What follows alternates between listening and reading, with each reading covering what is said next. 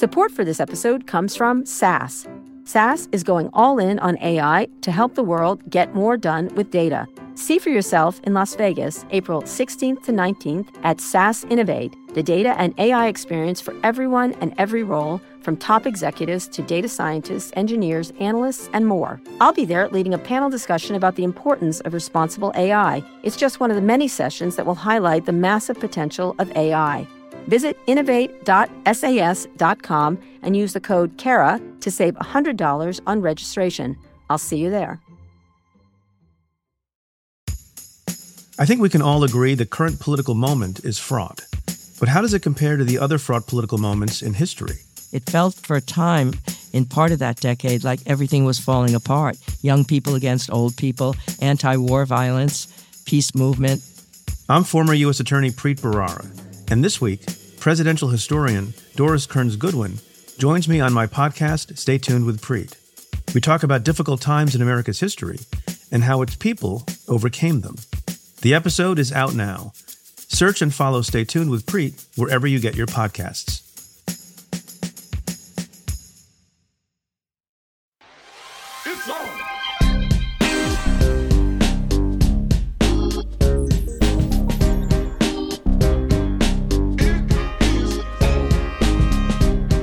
Hi, everyone. From New York Magazine and the Vox Media Podcast Network, this is Vladimir Putin's address to the Russian Federal Assembly with 100% less historical revisionism and bloodthirsty revanchism. Ooh, that's a good word. That's an SAT word. Just kidding. This is On with Kara Swisher, and I'm Kara Swisher. And I'm Nayeema Raza. And I cannot believe that one, you still have no voice. Yeah. Oh, well. And two, we have arrived at the anniversary of the invasion of Ukraine. Yeah. It feels like it was just months ago when we had Jon Stewart on and then Clinton Watts on, and Putin was trying to block off the internet and the Yeah. media. Remember that? Yeah. That was an interesting time. I mean, I think it's a good time to think about what's happening now and what it means.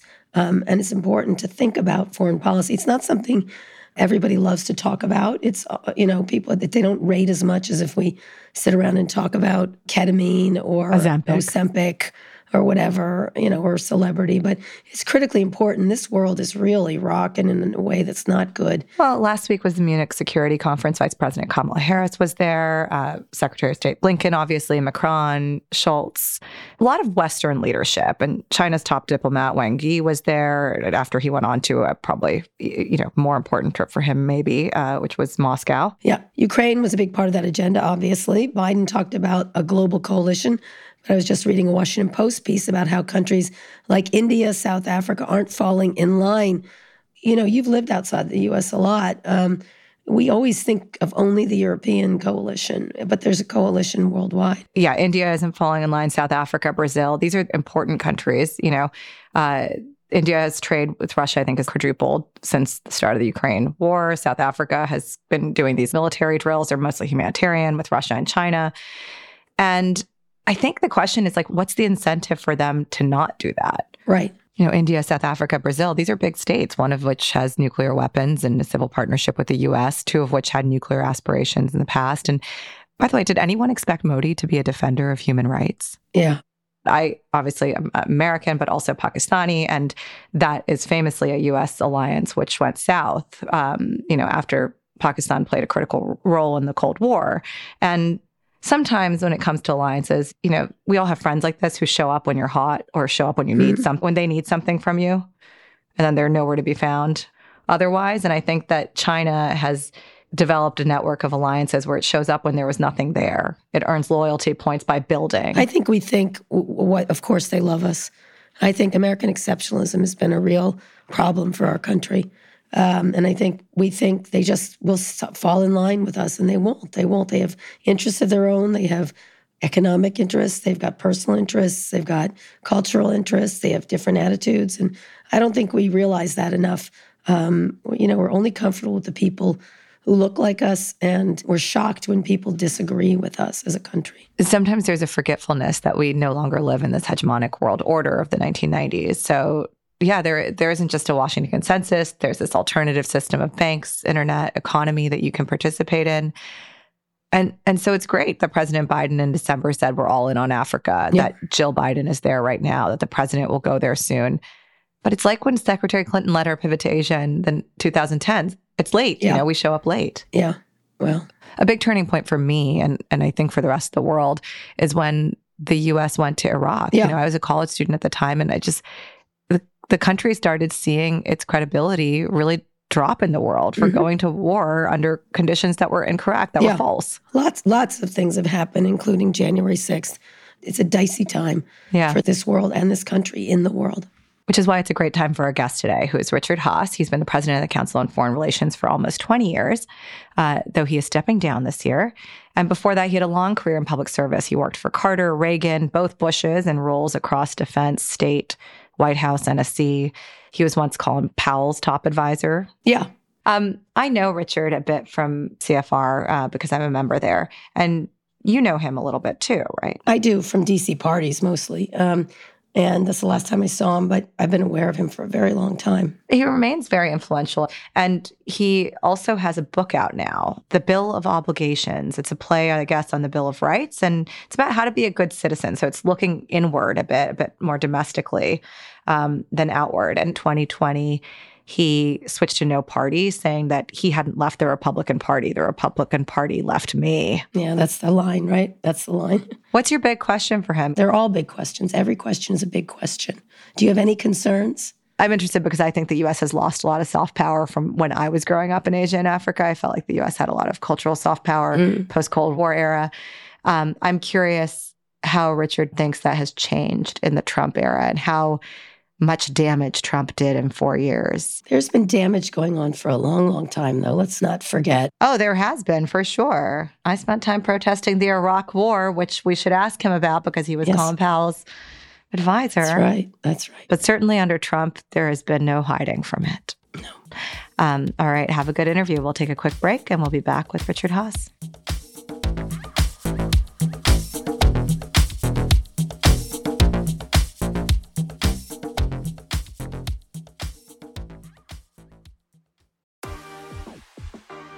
This episode is brought to you by On Investing, an original podcast from Charles Schwab.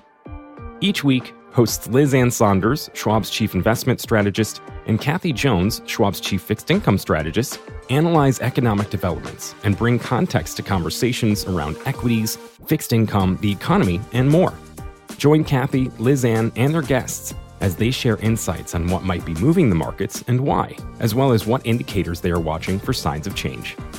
They'll also answer investor questions on everything from how sectors are evolving to what the bond markets are telling us, to where to look for opportunities and considerations for your portfolio. You can download the latest episode of On Investing and subscribe so you never miss an episode at schwab.com slash oninvesting or wherever you get your podcasts. Support for this show comes from Virgin Atlantic. Travel can be stressful. I don't think that's a controversial take. Sure, we all love taking a vacation and that moment we finally get a chance to relax, but we're always so focused on the destination that the journey just feels like a means to an end. Well, what if it wasn't? What if the time you spent getting there was just as enjoyable as the vacation itself?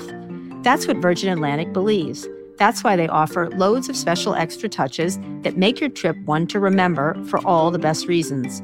Picture this you've made it to the airport, checked in your bags, and finally have a moment to settle in before takeoff. If you're flying upper class, you could be putting your feet up in a Virgin Atlantic clubhouse at London Heathrow with food made fresh to order and champagne delivered straight to your table with a tap of a QR code.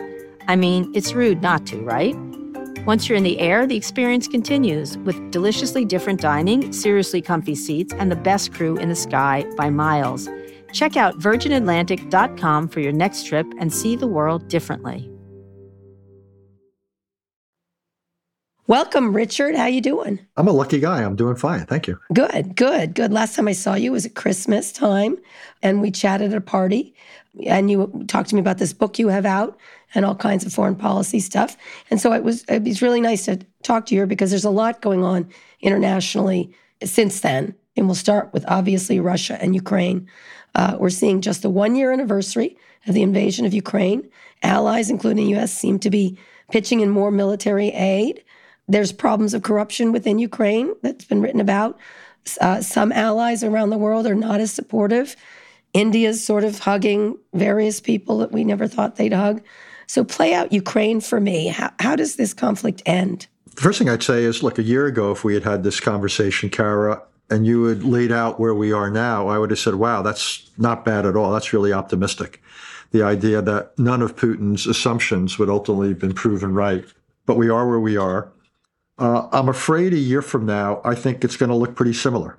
If I were a betting man, I would bet against either a military breakthrough or a uh, diplomatic breakthrough. Why is that? Explain why. Well, militarily, Russians are very dug in.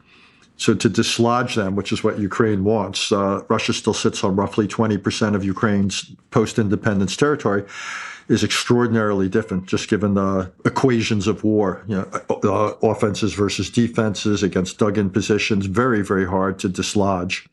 Second of all, my concern increasingly is that Russia will find external support to compensate for their own shortages, not just Iran, but I think China. I believe that at the end of the day, Xi Jinping will not allow Vladimir Putin to lose. He has too much invested in, in that relationship, too much invested in Russia, probably doesn't mind a war that drains American readiness. And Ukraine, even though it is going to get more weapons finally from the West, well, not finally, but continue to ramp up. Again, I just don't see it as being enough, but it's more than enough, I think, to keep Russia at bay. So my own sense is neither side is going to be in a position to prevail militarily. Each side has a set of political ambitions, which are fairly large. Ukraine obviously wants to recapture all of its territory, wants to hold people accountable for war crimes, wants to uh, have economic reparations come forward.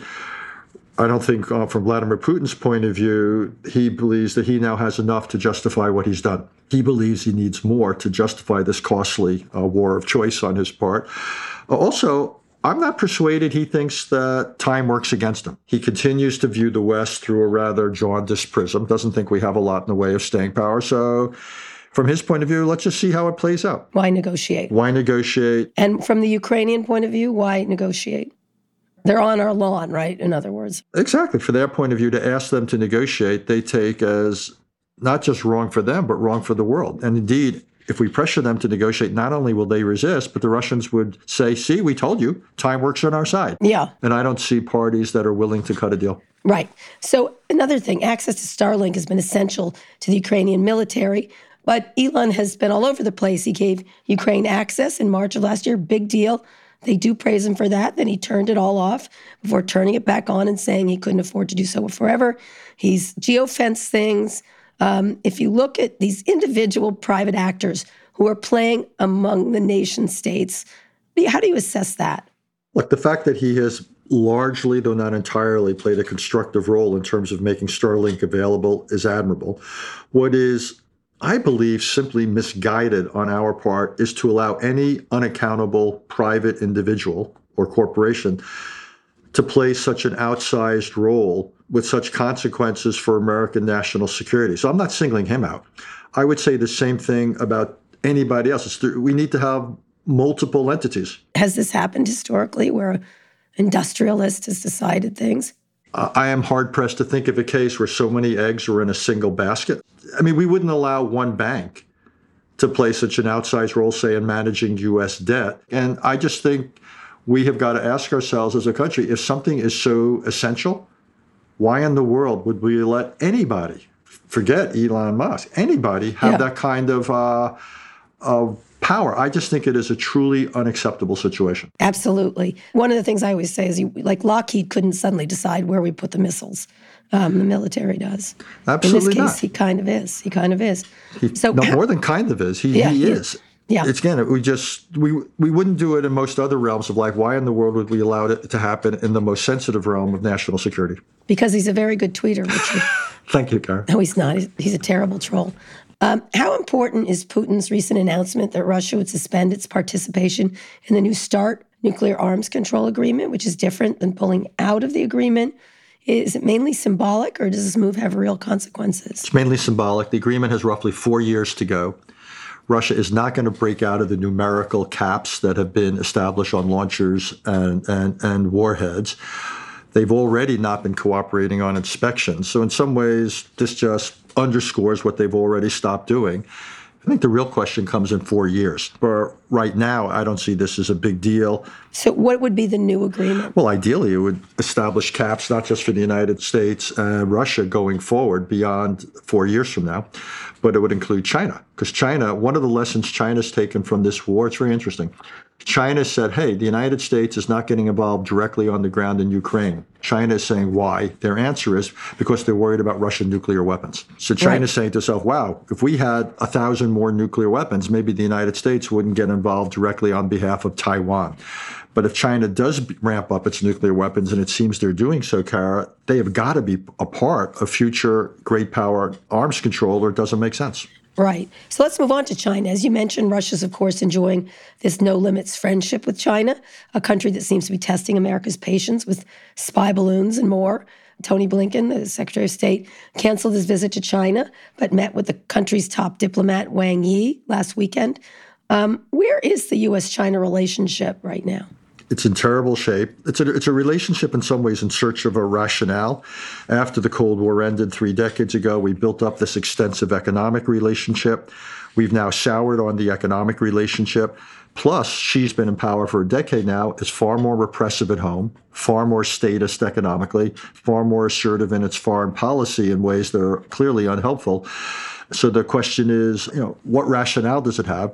I would say right now, not much of one. I can't see really an upside. China, for example, refuses to cooperate with us on reining in North Korea. So I actually think that the challenge right now is to avoid major downsides. Can we, for example, persuade China not to become a major source of help to Russia? Can we somehow put some guardrails on our differences over Taiwan? You know, sometimes in foreign policy, it's what you want to achieve. I think in the case of China now, we've reached a point where the relationship is about what we want to avoid. Avoid. Wow. I, I mean, and also there's all this domestic, every on both sides, bipartisan committees in Congress. Biden going off quite a bit. Um, he's been going off quite a bit on a lot of things, but is it the worst it's ever been? And what do we need to avoid? Well, it's the worst it's been since the modern relationship was established, uh, you know, over 40 years ago. Uh, so you know, I take that seriously. And yeah, there's a kind of almost unhealthy competition between Republicans and Democrats who can be harder asked towards China. And I'm hard pressed to say there's any real difference between the Trump and Biden administration policies on China. Let me put it this way I think China has the ambition uh, on Taiwan to ultimately take Taiwan. I don't think they're poised to do it tomorrow for lots of reasons, but that's their ambition. The goal of our foreign policy ought to be to deter them. But look, this is the relationship of this era of history. It is. And it will go a long ways towards defining it. And if we do have a, a major crisis, much less conflict, I think it's catastrophic for the world economy. And I can't exaggerate how significant it, it could be for, for order in the world. Yeah. I mean, many years ago, I was talking about their surveillance economy. And obviously, there are a lot of escalation is covert. And we saw this with the spy balloon, which cost some enormous amount of money to it's shoot a bad down. exchange ratio. yeah, exactly. For like like the air balloon, the media reaction, they loved it, of course. Um, I just feel like we must be spying on them. They must be spying on us. Of course, we're spying on them. We all spy on each other. I mean, we have. That's what. Yeah, that's why God invented satellites. We do espionage on them. They do espionage on, on us. If you remember years ago, they got all the personnel records out of the Office of Personnel Management. But one thing they do to us, which I don't think we do to them, is economic espionage. That's been a big part of Chinese development strategy. Has been to steal secrets from our, our firms to accelerate their economic advance. So, you know, you know, the spy balloon was sort of something slightly different. I, my guess is, I can't prove it, the Chinese had done it many times before. It hadn't triggered a reaction. I do not think, indeed, I'm 99% certain, I do not think they were trying to cause an accident or an incident. I don't think they wanted to scuttle the Blinken trip. China had been on something of a charm offensive since Biden and um, Xi had met in Bali on the margins of the, the G20.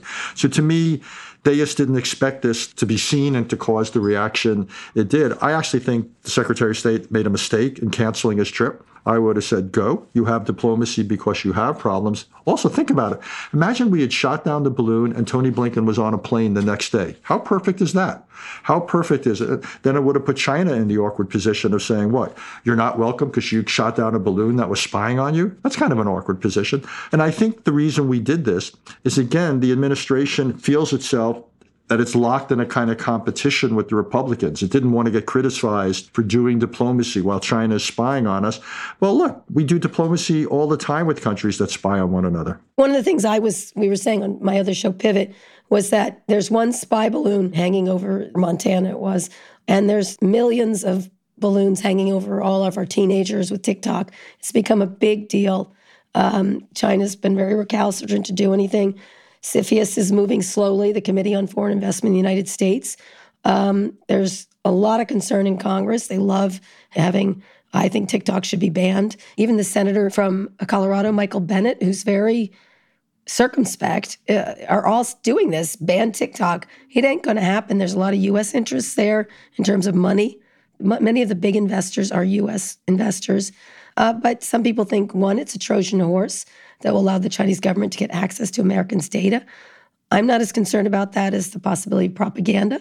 What? How do you look at this? Because this is not the weather balloon. No, because this is one we're inviting in. I'm closer to you. I worry about the content more than the, the, the data access, but the fact that it is from there and there are such differences between their domestic version and their international version, why should we allow it? I just say I think it's inevitable. It will get either banned or rolled back significantly. I think anything in the technology space between the United States and China is going to get severely cramped or rolled back. And that means pulling U.S. manufacturing out of China. Apple is very exposed. Many companies. Now, they don't let any of our social media companies in while we let theirs in. But Apple's very exposed there. Yeah, I think Apple's made a strategic error in allowing itself to become so dependent. Because again, I mean, imagine tomorrow there is a major crisis with China, like on the version of what we've seen with Russia the apples of the world are screwed if that happens because they're, it's going to be impossible to move anything. There's going to be vast sanctions.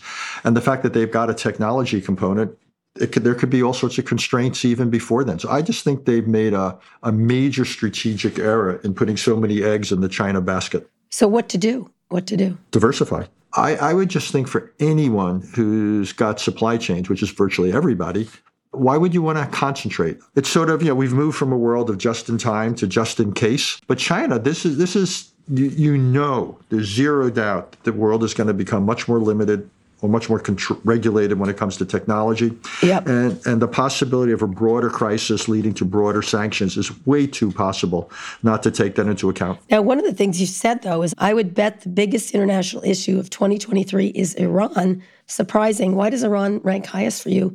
And what does it take to get back to the negotiating table? It seems like we've been negotiating with them for 103 years now. You've got two big issues, maybe three.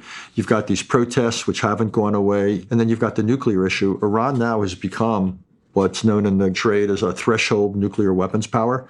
They're not quite there, but yeah, they've kind of parked their program just short. And what they've done is dramatically reduced the time they need if they wanted to have several nuclear weapons. Mm-hmm. So the question is, is that tolerable? They're they're already at a point that years ago we said we would never tolerate, and that probably applies to Israel. I think the mm-hmm. interesting question is whether Iran has reached a point where there's not all that much we can do about it. And by we I mean Israel, the United States, or anybody else. They've got too many secret sites too far underground. We've lost the kind of coverage we needed through um, the various weapons yeah. inspectors. So I actually think not a lot of people are going to say it, but I think we've probably gotten very close to a point where Iran is, again, it hasn't crossed the threshold of nuclear weapon status, but it's close, and it may be too late to do much about it. Plus, you've also got a succession, a tr- leadership transition possibly in Iran, and we don't know what'll happen there. So you got a lot of moving parts there. But, you know, if I had to, you know, rethink it now, you know, you've got China China and Russia and Ukraine, those issues are probably bigger. The, the, unless the only thing that would change would be in Iran would be if protests reached a point where you saw the security forces beginning to refuse to kill innocent Iranians. We haven't seen that yet. The other issue I'd maybe add to the list besides those might be Pakistan. Pakistan's got you know a large number of nuclear weapons and it's well on the way to becoming a failed country. The economy's mm-hmm. in a shambles. Politically, it's dysfunctional, and that that worries me. You know, it's ironic. Pakistan Pakistan used to be the sanctuary to radicalize Afghanistan. Yeah. Now Afghanistan's become something of a base to radicalize Pakistan. Yeah. So outside of these big states, the U.S. seems to be losing the hearts and minds in the global south and elsewhere to countries like China, Russia, and even Iran. How do you think the U.S. standing is in the world today versus, say, 10 years ago? Look, there's some positive things. People still line up around the world at consulates, American consulates, to get uh, visas. They still want to go to America's uh, universities We're still, in some ways, the envy of the world, and the world you know so much about uh, venture capital and technology and all that. But clearly, uh, our dysfunctionality politically, January 6th was a shock for a lot of the world. Uh, I think we've also just alienated a lot of people. Like you, know, you, have the crisis in Ukraine, and the president goes, you know, the world's divided between Democrats and authoritarians. Well, you know, a lot of the world doesn't particularly see things that way. Uh, we've alienated them by trying to say you're either with us or against us, and they don't want to do that. We weren't there for them on COVID. The, the lack of availability of uh, vaccines was, a, I think, a major error. In a lot of places, they don't see us as much as they see Russia and China. So it's not a great moment, if you will, for Americans standing in a lot of the world. What does it take to bring it back? Well, one thing would be to make American democracy and the economy the envy of the world again. That would sure help. On things like now with climate and energy, I believe we should make a concerted effort to make the most advanced technology available to a lot of the world so they don't have to turn to China and other places. They could turn to, uh, to us. It'd be nice if we had a trade policy know, call me madcap, but the United States used to believe in an open world trading system. We don't anymore, and you know, it just I think it's again a major a major mistake. We'll be back in a minute, though my voice may not.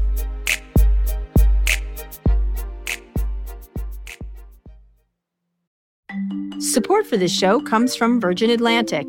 Travel can be stressful. I don't think that's a controversial take.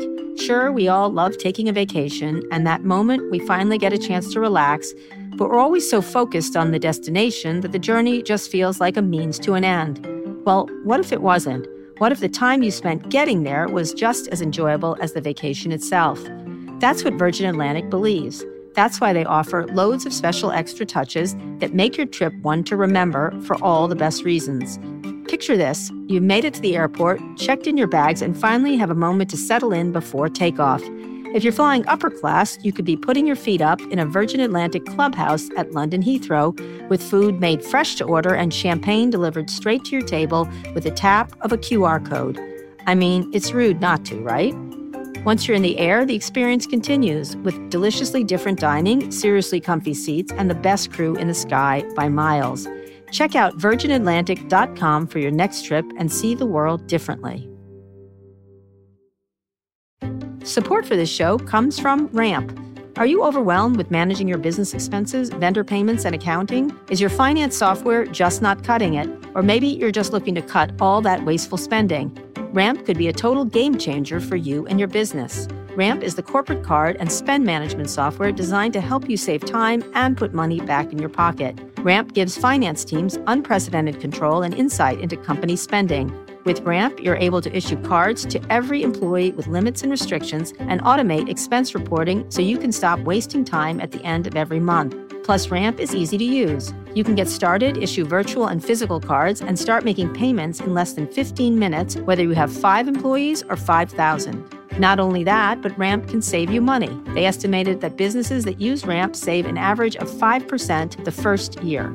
And now you can get $250 when you join Ramp. Just go to ramp.com slash Kara, ramp.com slash Kara, R-A-M-P dot com slash Kara. Cards issued by Sutton Bank and Celtic Bank, members FDIC. Terms and conditions apply.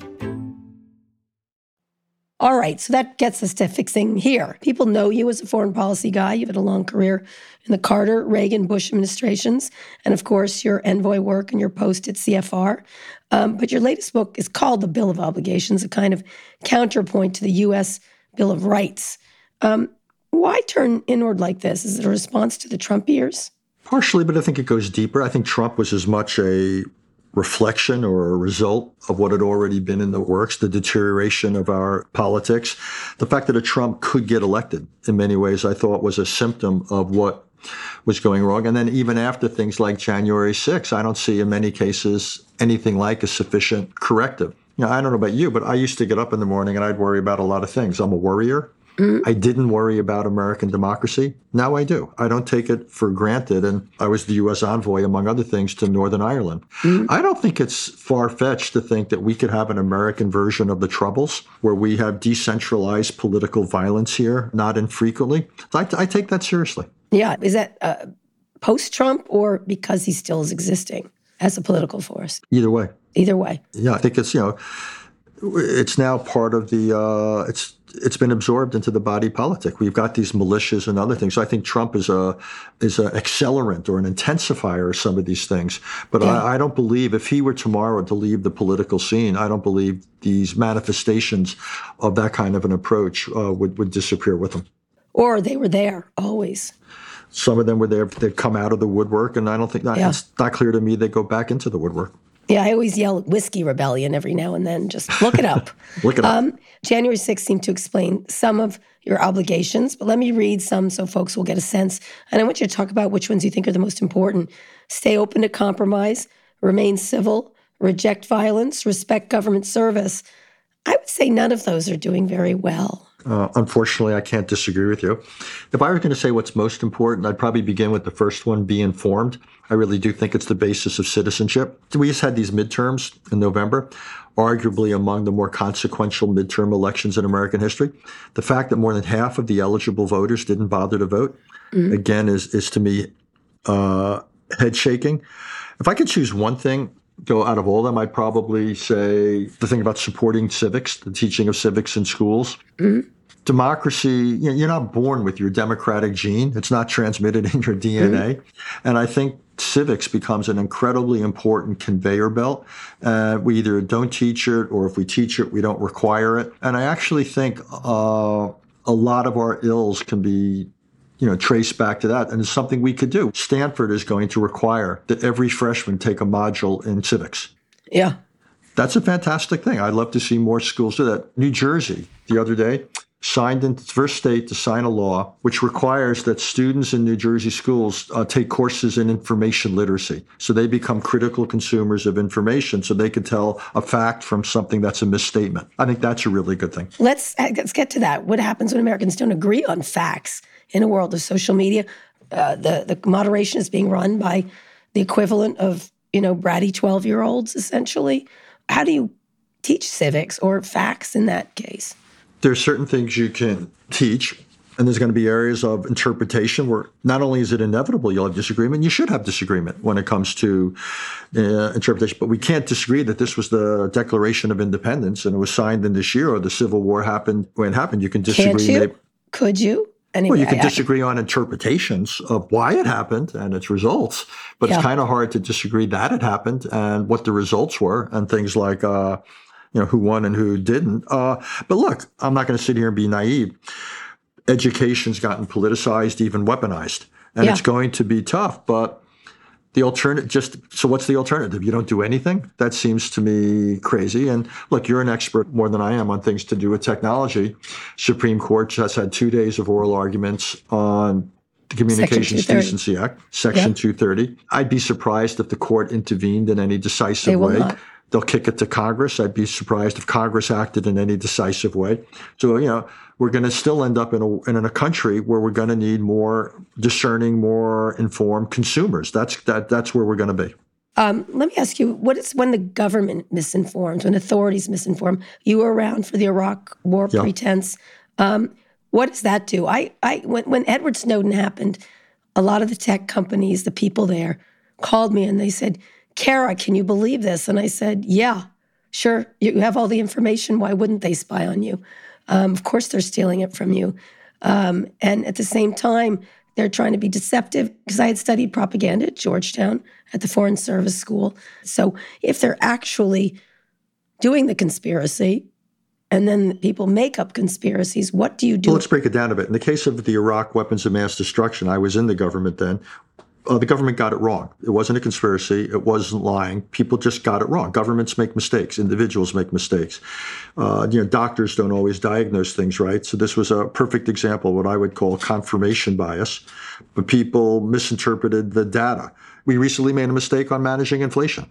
15 years ago, we made a mistake on uh, the mortgage crisis. Governments make mistakes. Uh, okay. And all the more reason for citizens to be informed so they can challenge government policy when they think it's going off the uh, rails.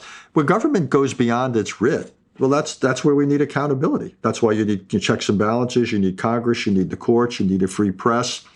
Uh, you need legal recourse where government oversteps its bounds, where it abuses its powers, and so forth. I, I, I'm a great believer in accountability.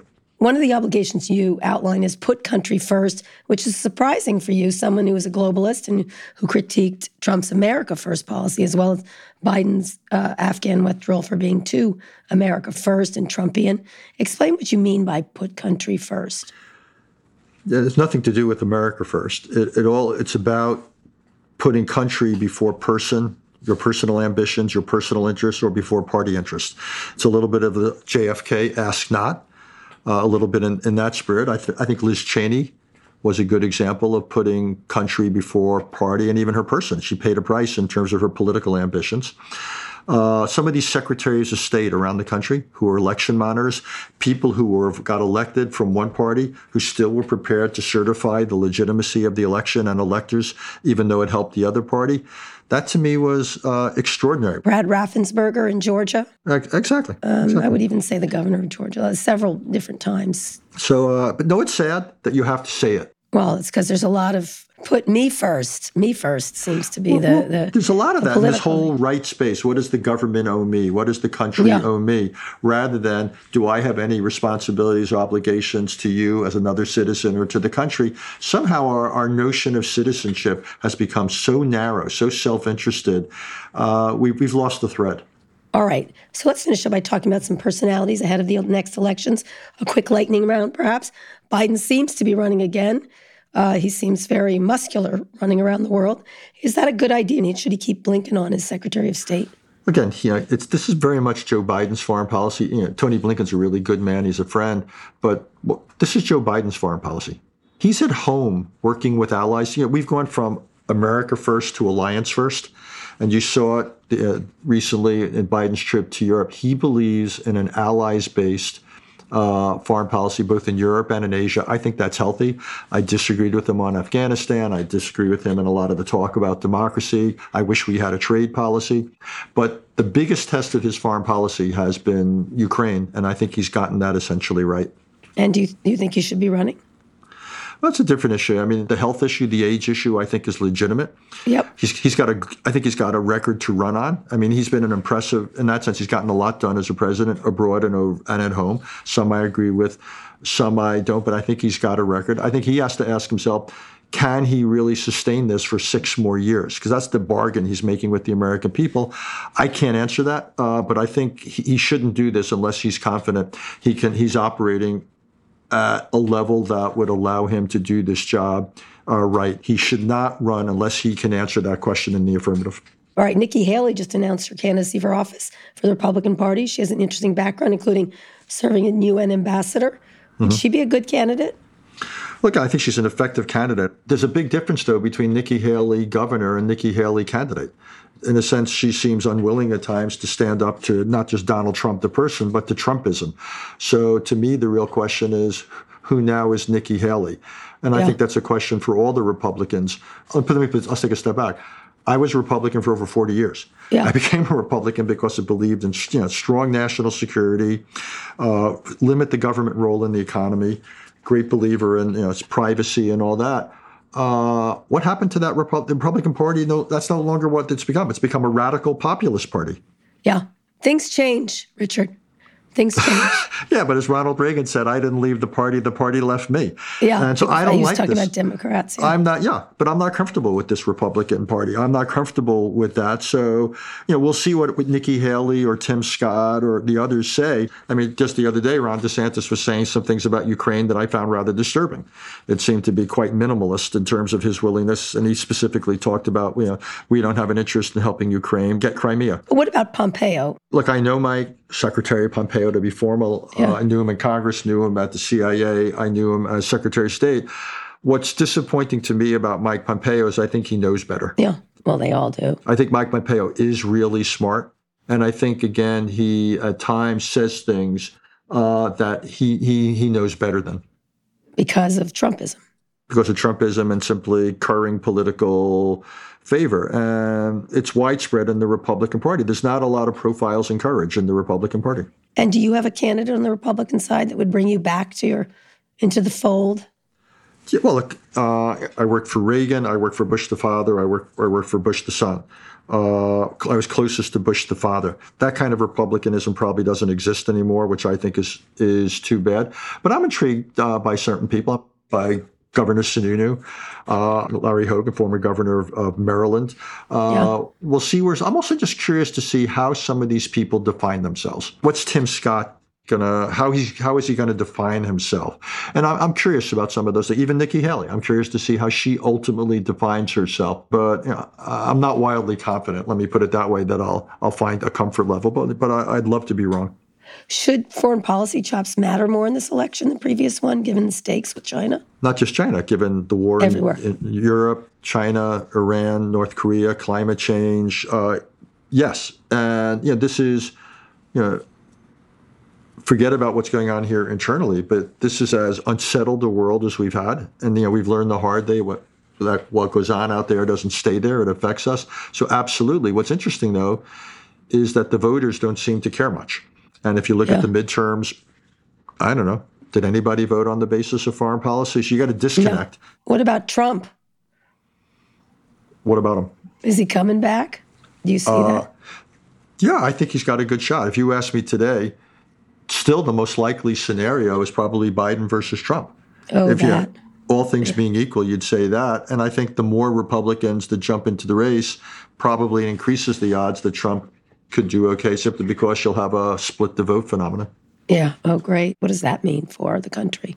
Well, my enthusiasm for that result would be limited. Uh, I worry what a Donald Trump would do if he were given another chance in the Oval Office. What he comes back to what we've been talking about, not just foreign policy, I think he was you know, deeply, deeply wrong in many things. Not everything. I actually think some of his China policy was was pretty good. The Abraham Accords were fine. A lot of though he did more to undermine alliance relationships than, than anything else. But I worry even more about Donald Trump domestically, how he would use the powers of government for his own purposes, and that yeah. that really leaves me uneasy. Yeah. So last question: You're stepping down from the Council on Foreign Relations. Uh, who will, who should succeed you, and more broadly, what does the next generation of foreign policy leadership think and look like? Uh, look, this is you know, the Council on Foreign Relations is a, a, legacy institution. We've been around for a century, so what you want is someone who's going to protect that at the same time, still innovate. Like what we did over the last twenty years, the biggest change is we got beyond the foreign policy establishment. What I want is uh, I want more people to go into this. I don't know about you, but when I came of age, the big issues were foreign policy, things like Vietnam, things like detente. The best and brightest in many cases, you know, we weren't going to Goldman Sachs. We were really excited about going into foreign policy or public policy. I yeah. don't see that happening as much anymore. So yeah. I would love for the best and brightest to basically say, I want to work in government. It could also be on domestic issues, I don't care, or foreign policy. And the idea, you know, it sounds corny, but you can make a difference and it matters. Uh, but I would love to see the most talented young people not content themselves with uh, private equity. Yep. Money is nice for a lot of people. Money is nice. Uh, I get it. It's not either or in the course of your career. If the average person now is going to have a 50 year career, uh, yeah, you can go out and make some money at sometimes, but why not spend a stint in government? Yeah. All right, my very last question. In those 20 years of running that, I'm going to put you on the spot. What do you think the most significant foreign policy event has been? I I will start Berlin Wall. Well, that's, that's more 20 than 20. Years. That was 89. Right. Oh, yeah, right. I'm old. um, okay, tw- 20 years. 20 years. Last 20- that, uh, introduction of the iPhone. That would be mine. Uh, that's interesting. I went, that would not even have occurred to me, but that's why you do what you do. Changed everything. Uh, but you got everything from the 2000, the, the Iraq War decision. Yeah. To go into Iraq in 2003. More recently, the Russian decision to uh, to invade Ukraine. But if I were going to summarize it, I would probably say the reemergence of geopolitics. We thought, you know, all the stuff about the end of history. Well, now we've had the return of history. Yeah. So you've got, you know, that geopolitics. You have climate and pandemics showing the power of global things, and then January 6th you know, the, the, there's a, probably a case to be made that given how central the United States has been and is to the world, that January 6th might actually be the most important international issue because what it does, it gets at the fabric of American democracy and our yep. ability to, to function successfully in the world. Well, nice bringing it together, Richard. Thank you so much. I really appreciate it. It is on.